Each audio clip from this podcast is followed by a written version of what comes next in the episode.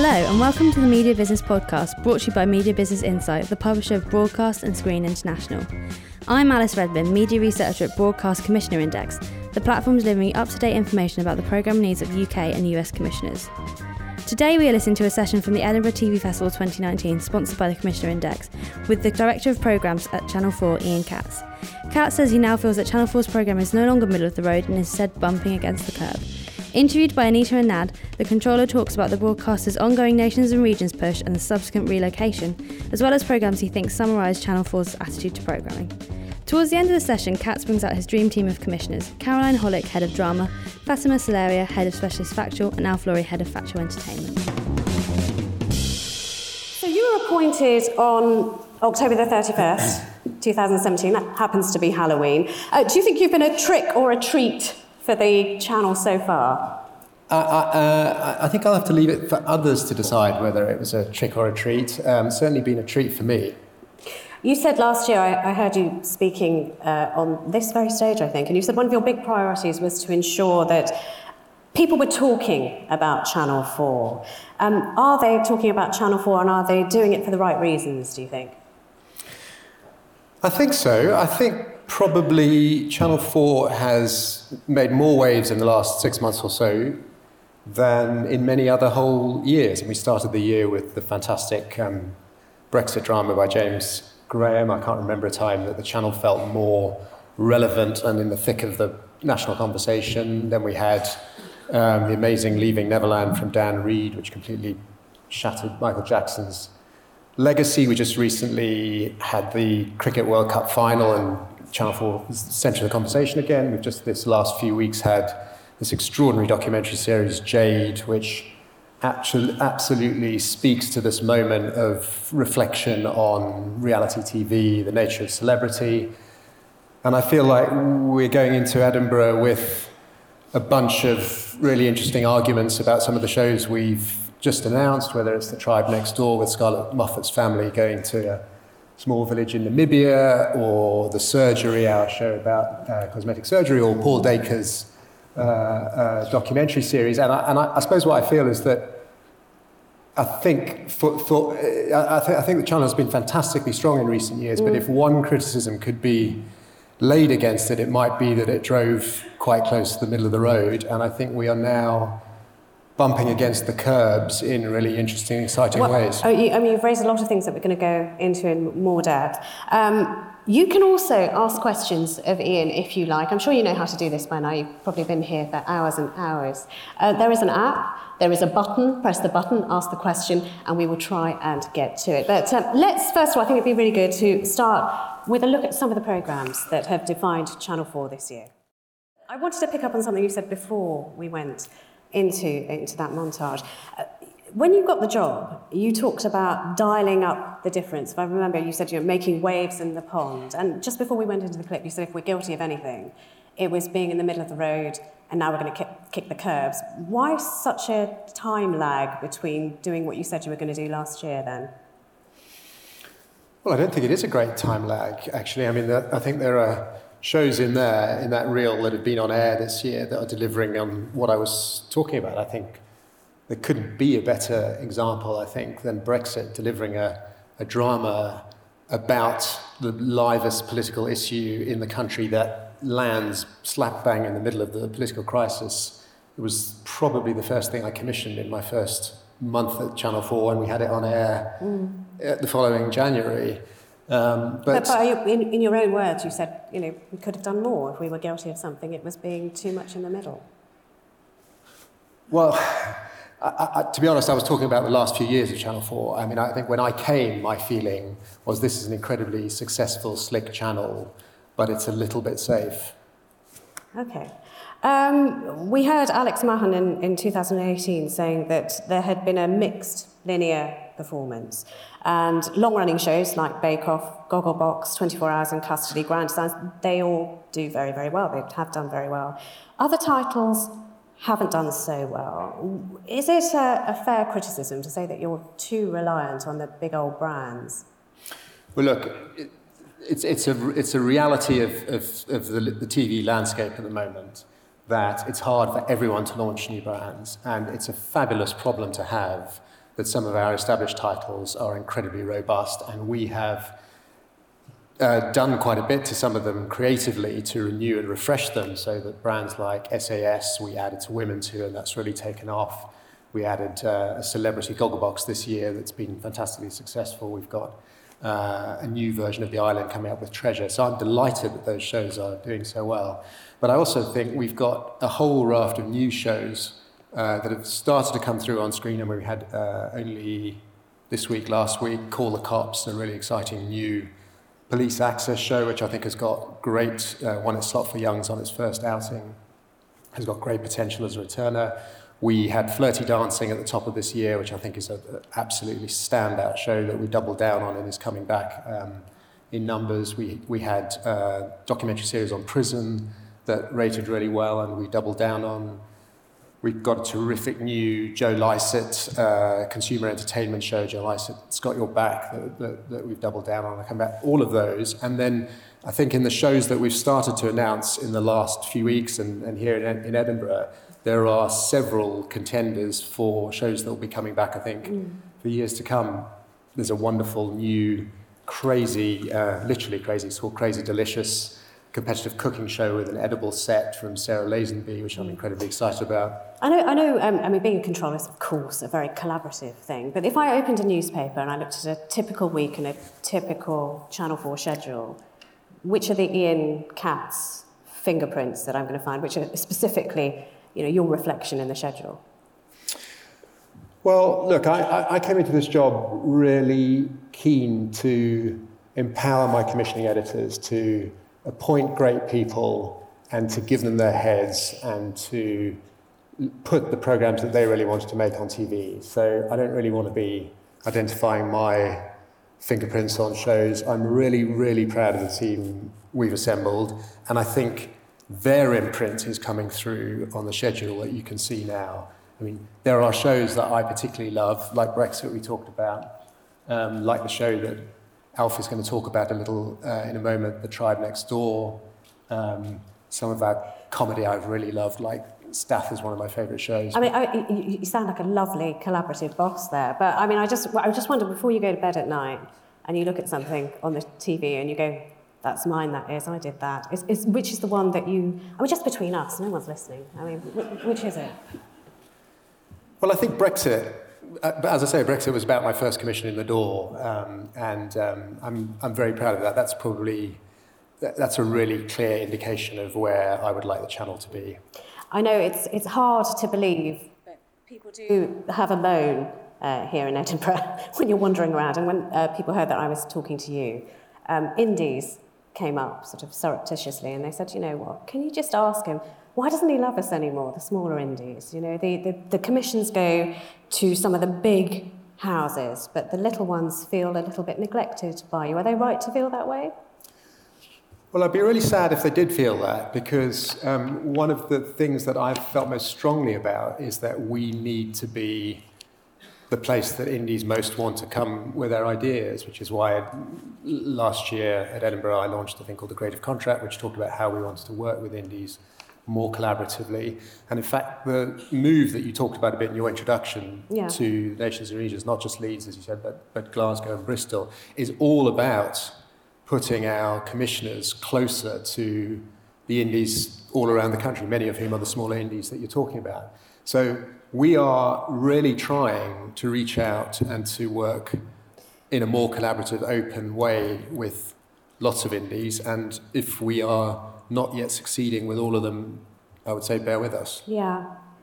But what if you're going backwards? I mean, I was looking at your own annual report, and it says the number of producers you worked with across the UK fell by 11%. That's your own annual report says that. Yeah. So it's not a perceived sadness. If they're sad, they may have a reason. No, but there are structural things happening there. So part of that was about us doing less pure online commissioning. There had been a period when Channel 4 was commissioning a lot of online shows from more producers, and actually we're now in a mode where we're trying to commission shows that work on linear and digital, and therefore we're just commissioning from fewer independents. Well, I mean, there were some real barnstormers in that montage, and you know, many things that I enjoyed. Some really big successes in drama. Kiri, Catch-22, you've spoken about, The Virtues. Programmes like The First and Chimerica, they did not do well at all. When you look back on them, can you find reasons why and lessons learned? Yeah, I think there are good lessons. I think if you look at a show like The First, which was the Sean Penn story about a Mars mission, it was a co-production with Hulu, long predates me arriving in the channel, but a really classy piece of work with obviously big star, Hollywood production values, but very unrelatable, I think, to a British audience. And I think possibly born of a moment where lots of British broadcasters were thinking the way that we can compete in this very challenging drama market is to co-produce with big American broadcasters or streamers. And I think that was probably an example of a show where that desire to produce something really glossy got in the way of thinking about what really connected with a British audience. Mm. I know from your Twitter feed, you really like Derry Girls. I mean, you tweet about it a lot, and it is exceptionally good.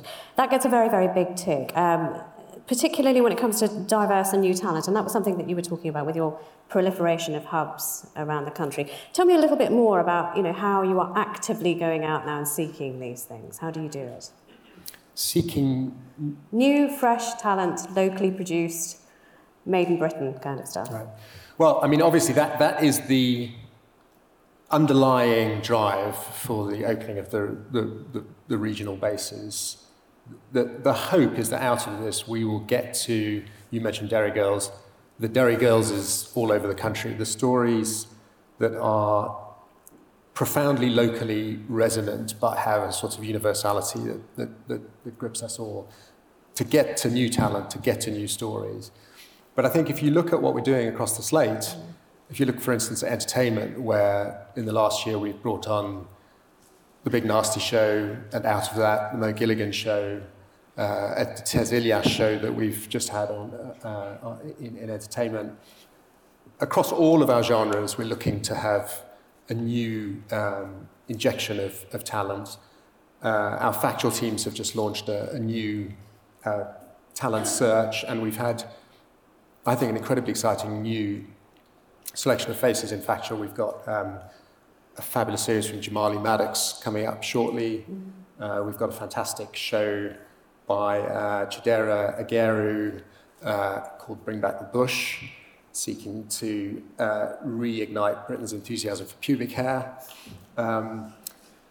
We've just commissioned in comedy Lady Parts from Nida Mansour about a Muslim women punk band. Mm. So I think you're starting to really see the new faces, particularly the diverse faces across the slate. I mean, The Big Nasty is one of the big successes. Was it a mistake to put it on so late? Not at all. I mean, I opened up the 11 o'clock slot precisely so that we could take risks and try people out in a relatively safe place where shows would not instantly be called a failure if they did 300,000 or 400,000. But my aim was always to find talent there that we could migrate into other parts of the schedule. So out of The Big Nasty Show came the latest show with Mo Gilligan, which we ran at 10 o'clock. Mm. The Circle, shall we?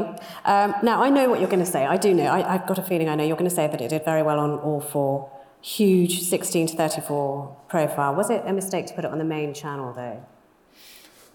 No, I don't think so. I mean, look, it was the youngest profiling show on any PSB last year, which I think is a really encouraging thing.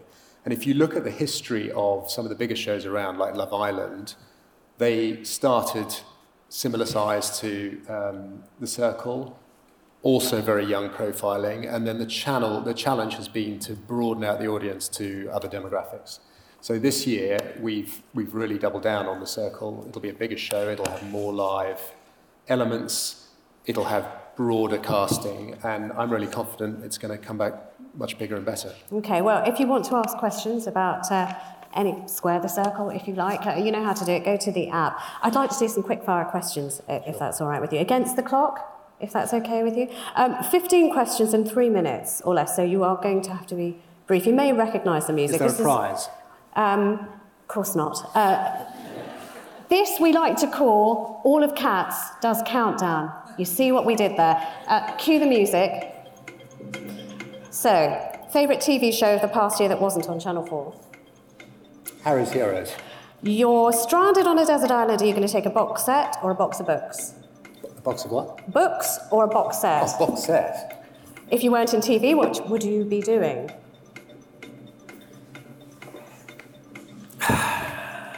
Watching box sets. Fantasy dinner party guest, dead or alive?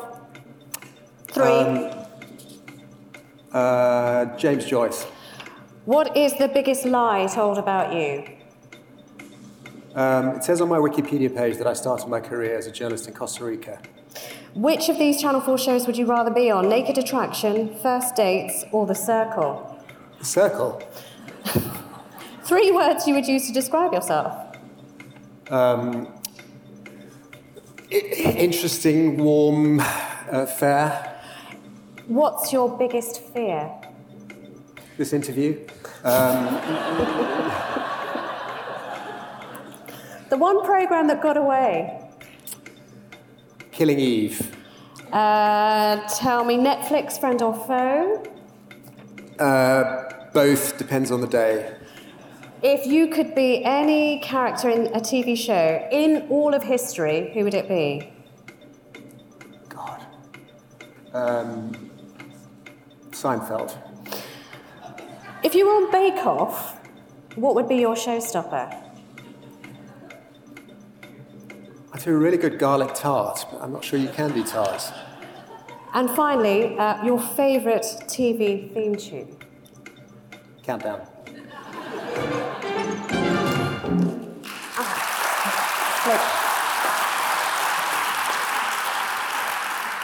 They wanted me to ask you if you know how to sing it, and would you like to?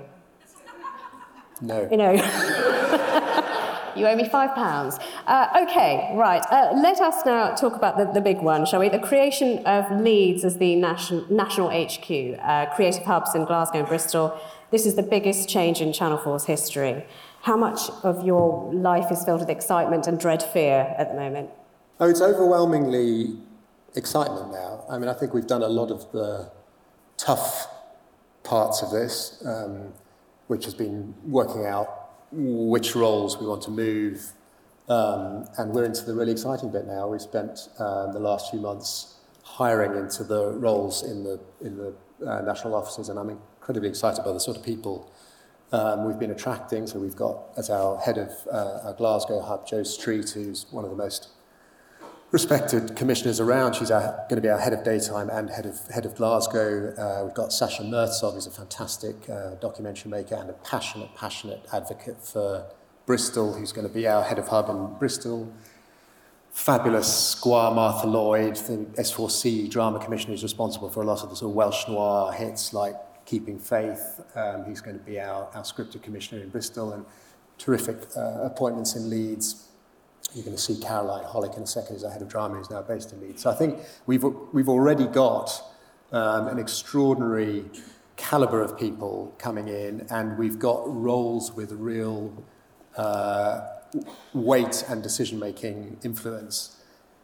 The challenge over the next 6 months is going to be actually figuring out how to work integrated commissioning teams that are spread over 4 locations. How do meetings actually look? When do we all see each other? Yeah. Are you irritated with this? It sort of almost feels like a perpetual narrative that senior executives are not moving from London to Leeds. No, I think it's a fair challenge. I think that. I mean, the reality is. The larger part of my commissioning team is still going to be in London. I'm going to have to be across all our bases some of the time. I'm going to be travelling every week. Both Alex and I will be travelling every week.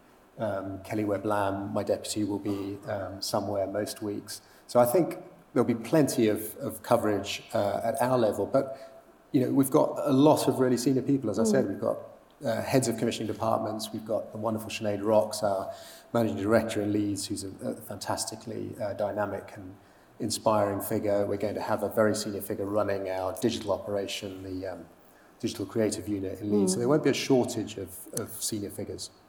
But it's true to say that most Channel 4 staff would rather take redundancy than move. What does that tell you? I'm not sure what it tells you. I mean, one of the, I mean, if I can just talk about my world, which is the commissioning bit, one of the problems that we've got is that commissioning editors' jobs are senior jobs that people get to quite late in their careers, by which time they've generally got family, often got kids, and they're quite embedded. It's much harder for them to move. If we had a wider population in commissioning of, 20-somethings who were single and unencumbered, I think we'd have lots more movers. But we have got some people moving. And by the way, as I've said before, if we had 50 or 60% of people going, you'd be asking me why we aren't hiring more local talent. I'm just going to read you. I mean, this is not from me. This is from Leeds Live, the website.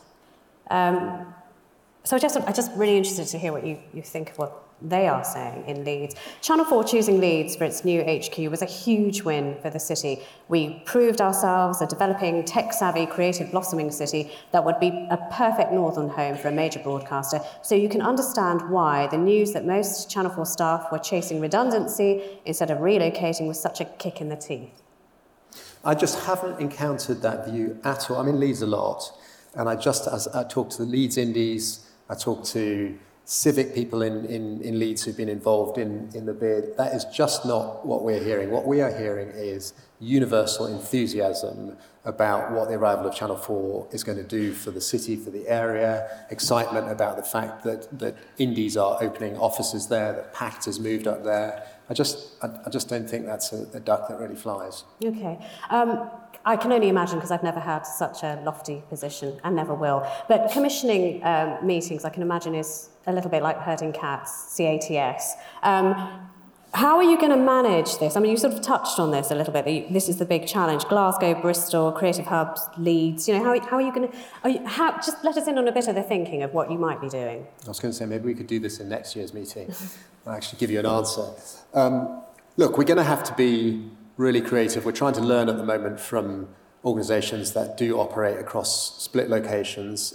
Fortunately, my boss Alex has run a business across multiple locations, so knows a bit about this. But we are investing in video conferencing, unsurprisingly. I mean, you work at the BBC.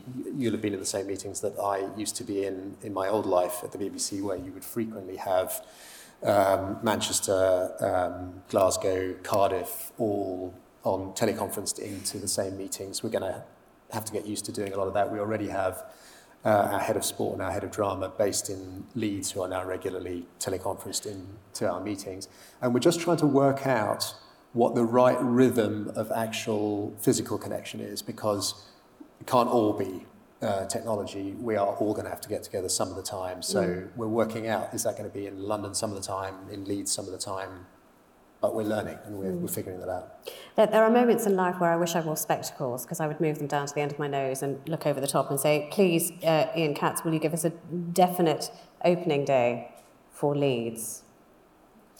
I should know the answer to this. It's October. October. Mm.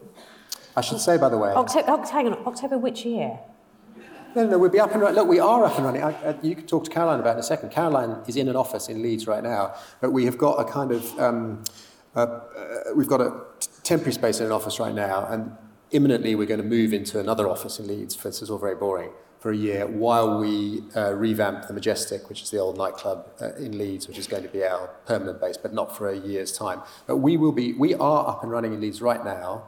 We will have a number of commissioners up and running in Leeds in the autumn. This is the bit where we open up to the audience, and let's start with this one. Is Channel 4 running scared of other channels? You're scheduling chops and changes so frequently. Is this deliberate on a weekly basis to get viewers? From Anonymous. Well, look, the reality is that we are a smaller channel than BBC One and ITV, and Channel 4, Channel 5 and BBC Two have always had to counter-schedule. If you were a producer of a drama and you'd made that for me and I scheduled it against double drama, you'd be absolutely furious at me. I'm sure you'd much rather that I chopped and changed a bit and found a day I could run it when I was not running it against drama elsewhere. So we do have to duck and dive a bit to get a clear run and avoid Louis Theroux. But I think you've done really well. Louis Theroux is probably berating you. You've taken half his audience. Don't worry about it. It'd be really boring. Yeah. But what we're trying to do, despite that, is to establish a reasonable degree of predictability about what you can expect in the Channel 4 schedule at any point. So, for instance, Friday nights now are a really big entertainment night on Channel 4. You know you'll get probably Gogglebox into Last Leg, into one of our late shows. Soon you'll have Flirty Dancing at 8 o'clock too. Sunday night is a night we often do sort of big specialist factual or drama. And over the next year or so, you'll see, I hope, a bit more predictability there. The cousin of Anonymous, Anon, has asked, it's going round that Channel 4 only want broad family sitcoms now. Is this true? What are you looking for in comedy? No, it's not true that we only want broad family sitcoms, but it is true that we want broad family sitcoms because the thing about comedy is that a lot of comedy does not do huge ratings. This is not a Channel 4 thing. You'll see that across the board. But it's very expensive. All scripted television is very expensive. And the way that we can make the economics of comedy work are to have shows that will really have an enduring life on our digital platform on All 4. So if you look at last year, for instance, 7 out of the 10 top shows on All 4 were comedies. And they were heavily dominated by some of our old shows that have done brilliantly in the archive, shows like The In-Betweeners, Friday Night Dinner, now Derry Girls, which is a big staple. So I am very keen to find the next generation of those shows that will be enduring hits, broad, enduring shows. But we're also doing incredibly spiky comedy. No one could accuse us of we've got now Stath on, which is a wonderful, quirky comedy. We did The Bisexual last year. We did Will Sharp's Fabulous Flowers. None of those were what you would call broad sitcoms. They were just wonderful, quirky, edgy pieces of comedy.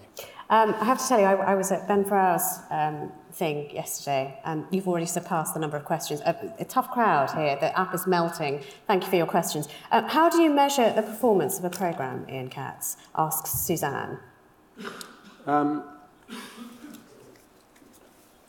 was in an interesting panel yesterday where everyone was talking about how relevant the overnights are. So obviously the overnights are not irrelevant, but they're a starting point.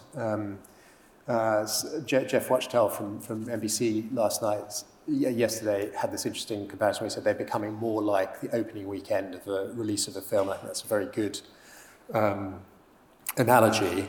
So we look at a whole bunch of things. We look at the overnights. We're very interested at Channel 4 in young share. So we're interested in how things perform with youngs. We are very interested in our VOD performance because we recognise that in the longer term, that's where we've got to drive growth. That's our priority. And we do have some shows that are relatively modest on linear, but actually go gangbusters. You mentioned The Circle earlier. On All 4, and that makes sense to us because actually, we get the same value out of a pair of eyeballs on All 4 to what we get on Channel 4. This here, do you fear Channel 5? Do you respect Channel 5, says Chris, who in all certainty works for Channel 5. I hugely admire Channel 5. Which is one of the reasons why we hired the wonderful Sean Doyle, who's was one of the smartest commissioners there, and who's now our deputy head of features. And we actually reclaimed another Sean Collins, who's our Channel 4 commissioner from Channel 5. I'm hugely admiring of what they do with a relatively modest budget. I think, and so I think they're extremely good at delivering audiences on a modest budget. And I think that what Ben has done around experimenting with low-cost drama has been really bold and interesting, and a really interesting response to a market where we all just sit around moaning about how expensive scripted is. Let's talk a bit more about digital diversity and the future. 2018, All 4 had its best year. Is revenue keeping up with ratings? Yes. Revenue growth on All 4 has outstripped revenue growth in the broadcast VOD market consistently. There is a lag, I think, to how quickly the market is moving their advertising spend from linear into VOD, but we are very encouraged by the growth that we've seen in our VOD revenues. When you have All 4 as such a big consideration, how is that affecting your commissioning strategy on the main channel? So it's absolutely central to it. So any show that we look at as a contender, we think about. Obviously, if it's a recommissioning decision, we make it with the All 4 data in front of us. But if it's an original commission, one of the questions we'll be asking is this the kind of show that's going to work on All 4? So there are some shows that we need to have in the schedule because they make the linear schedule work that we know aren't going to work on All 4, but in general, we're looking for shows that will prosper on both platforms. And as we move into a more multi-platform world and invest in social output, when we move to Leeds with a digital creative unit and our new teen service, we'll be thinking about content that works across all those platforms. Mm. You're giving away some secondary rights in return for better deals on catch-up. I mean, when you do your checklist for a commissioning session, I guess what people want to know is, what is number 1, number 2, number 3 on your list before you say yes to the person in the chair in front of you? Look, number 1 is always, is it a drop-dead, thrilling, engaging, fresh idea? So creative excitement, it's always going to be the first question. Is it going to rate? What do we think its prospects are? Has it got a prospect of coming back? Is it something that might return at scale? Is it going to be just a modest contribution as a one-off? Is it going to make noise? Is it going to be channel defining in some interesting way? Is it going to change the way people think about something? I only asked the top 3. I'm still going. Let's talk about E4. You're losing viewers on E4. Why? Young viewers, especially. Well, a few. I mean, E4 is slightly down on Young's year to date, which I think is pretty amazing, actually, given the scale of Love Island. But we recognised when I started at Channel 4 that E4 was an area that needed investment and needed a kind of higher degree of focus, which is why I went out and hired Carl Warner, who's sitting over there in the front row, who some of you in this room will know is a man not short of energy, and he has arrived like a tornado in the building and upped the sort of metabolic rate of E4 by about 200%. So Carl has just recently outlined his plans for E4, which are incredibly exciting, and we've put another £10 million of investment into it. But I think actually its performance this year is very encouraging.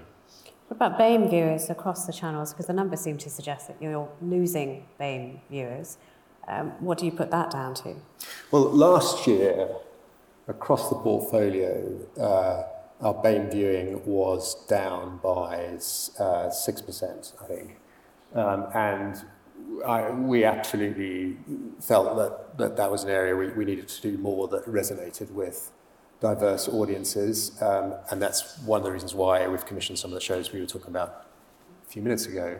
What's really encouraging is when you look at the numbers this year, year to date on Channel 4, we're 7% up on BAME viewing. So I think you're starting to see the impact coming through of the commission decisions that we've made.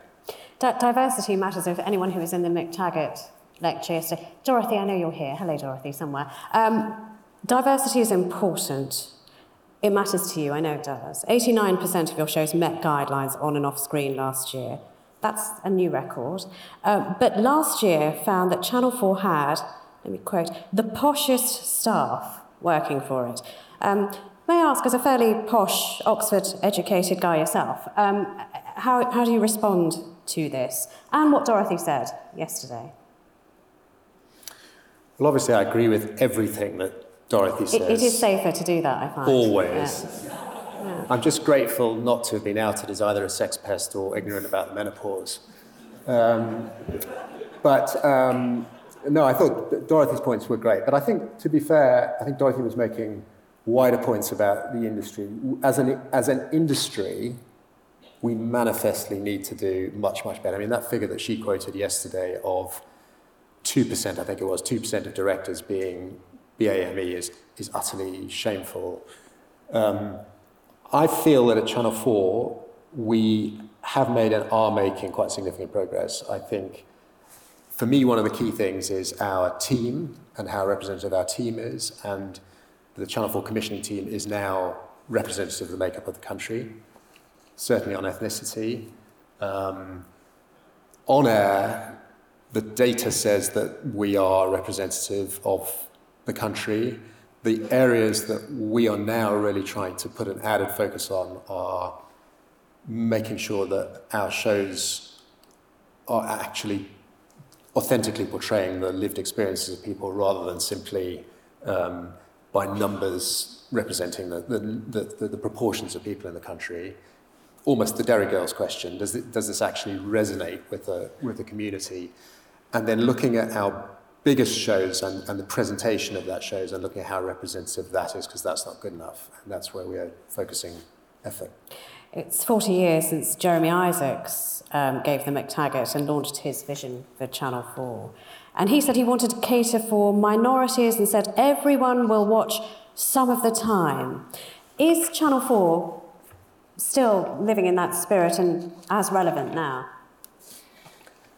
Well, oddly enough, perhaps luckily, I just reread that McTaggart lecture a few weeks ago, realising it was exactly 40 years. By the way, one of the most interesting things about that lecture is Jeremy said that Channel 4 should definitely be called ITV2. Which makes you wonder a bit about how this conversation might have played out. We'd be talking about Love Island.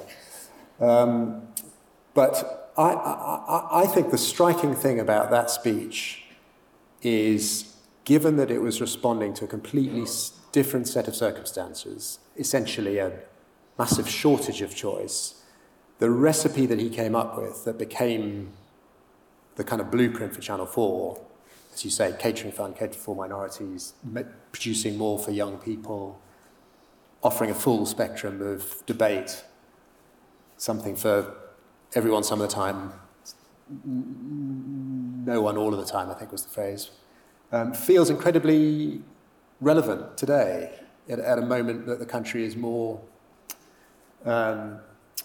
dislocated, there are more disenfranchised feeling people, and in a way, the fact that we're now responding to a superabundance of choice rather than an absence of choice has ended up with, I think, the same correct response, which is that we have to be a stronger flavour. We have to be a flavour that people instantly know and can tell from the noise and will trust. Is it always going to matter, though, because we are in the age of the streamers, after all, aren't we?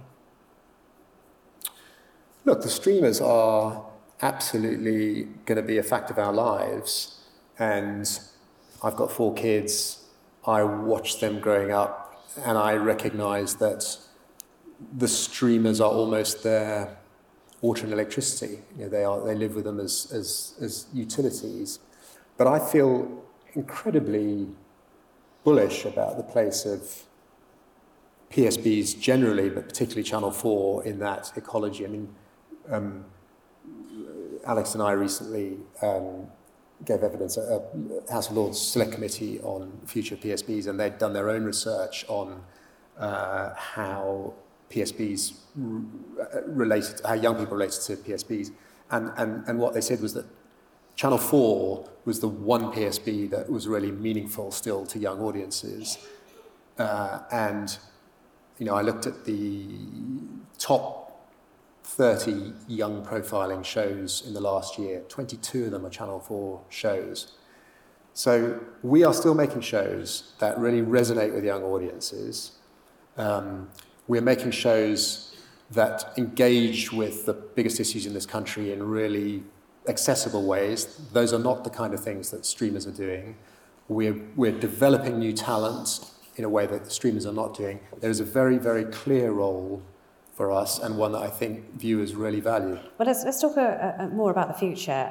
12 months ago, you said you wanted Channel 4 to be the most attractive, creative partner for producers. You said you wanted to be quicker, less interfering, communicate better.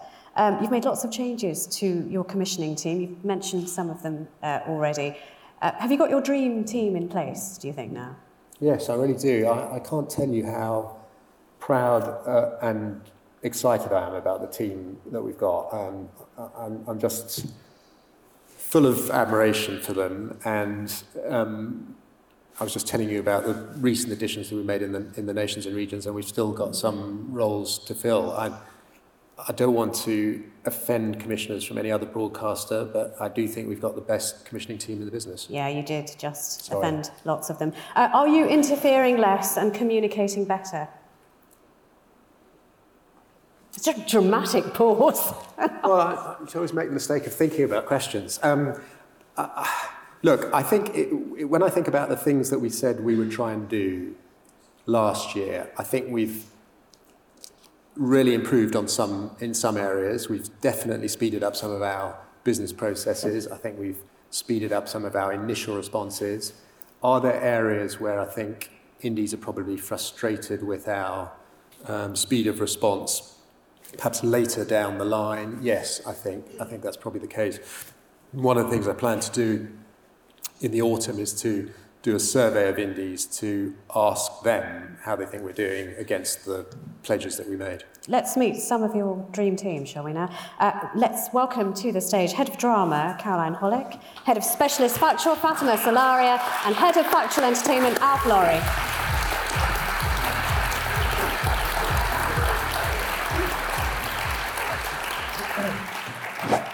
He's been saying dead nice things about you. Caroline, can we start with you? Just tell me, how's the past year felt for you, and how are you going to be addressing the next year? What kind of changes are we going to see? Well, this is my first year at Edinburgh as head of drama, so I'm completely terrified. But it's been incredibly exciting so far, and I think, and I was in production for 20 years before I started working as a commissioner, and I want to do the same things that I did as a producer. I want to make drama that people feel passionately about and want to watch. But I think the thing that makes Channel 4 drama so distinctive is it's always got a point of view. It's always got something to say. And I think if I want to talk about the dramas we've got coming up, the ones I've been really involved in since I started, they all share that. So we've got Deadwater Fell, which is by Daisy Coolan, which is a crime drama starring David Tennant and Cush Jumbo, which puts two marriages under the microscope after an incredibly violent act. But it's seen through Daisy's really distinctive female perspective.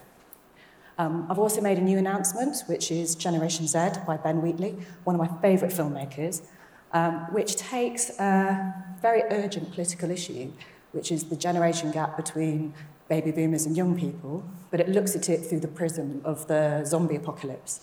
So basically, who doesn't love a zombie apocalypse?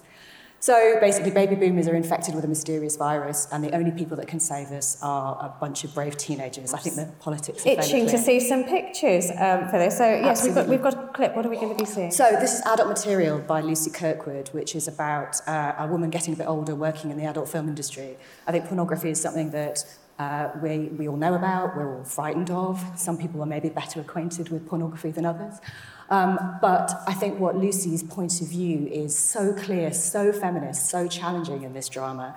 So yeah, really excited to give you a sneak peek. We've just finished filming, so it's not graded, it's early doors, but it's always exciting to get a little bit of a preview. It's hard to follow that, isn't it? Fatima Salaria, what are your priorities going to be in Specialist Factual?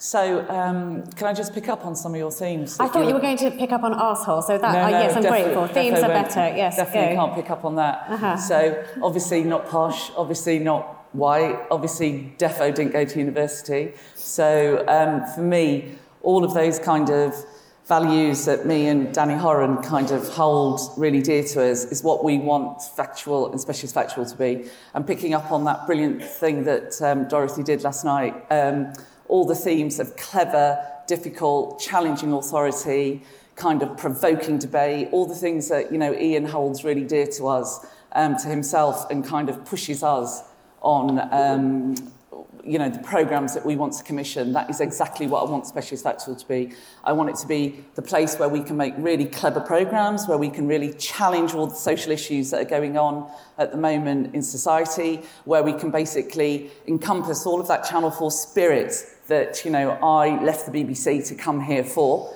and I'm really excited to be able to do that. But I think for me, it's kind of serving an audience in an entertaining way, but basically making programmes that are clever, that are difficult, that have got brainy people, that have science at the core of it, that have history at the core of it, that, you know, have brilliant adventure programmes like SAS, and just continuing to build on that.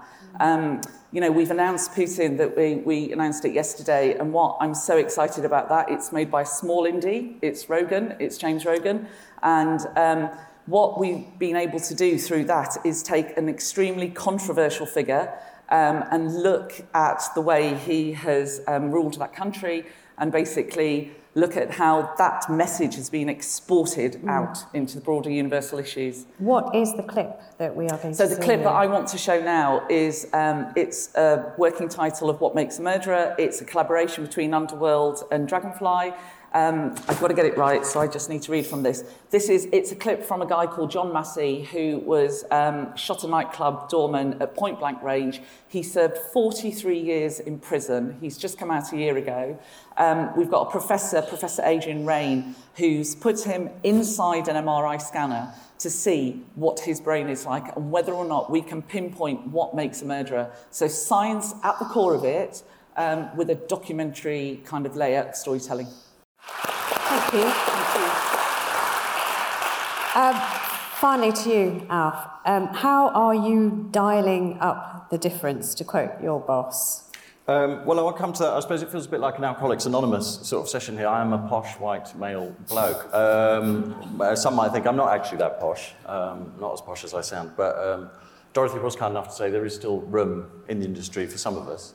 So hopefully that includes me. Look, my job is to find shows that will catch the imagination in some way.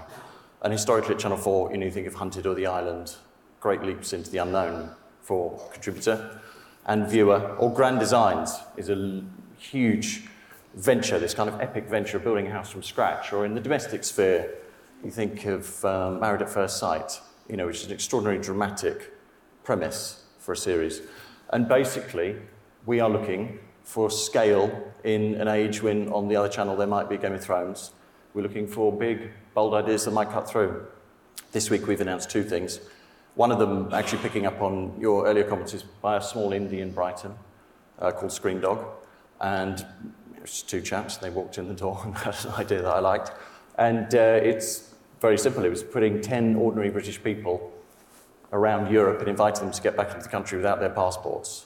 And that set off a series of very intense clandestine journeys, and I hope...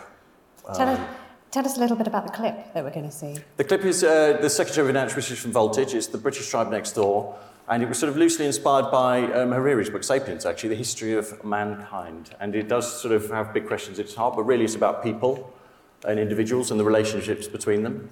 And it takes a tiny sort of slice of British suburbia and juxtaposes it with a slightly bigger slice of sub-Saharan traditional tribal life. And these are two 21st century lifestyles, right? They coexist, and they're about as far away as they could be from each other, but they're both viable, they both have their own rewards and challenges. And part of the point of the series is to show a mirror on us. I should just say about this clip, the house is a complete replica of the Moffat family home. So the taps, hot and cold water. Okay. When you open the fridge, it's fully stocked. Let's take a look. I sense your desire for me to wrap up. Yeah, time. I know you had lots more you could tell us, but I'm sorry, time is very, very tight. Ian, can we finish with a couple of thoughts from you? If there was one message you wanted to make sure people at this festival go forth with about Channel 4, what would it be?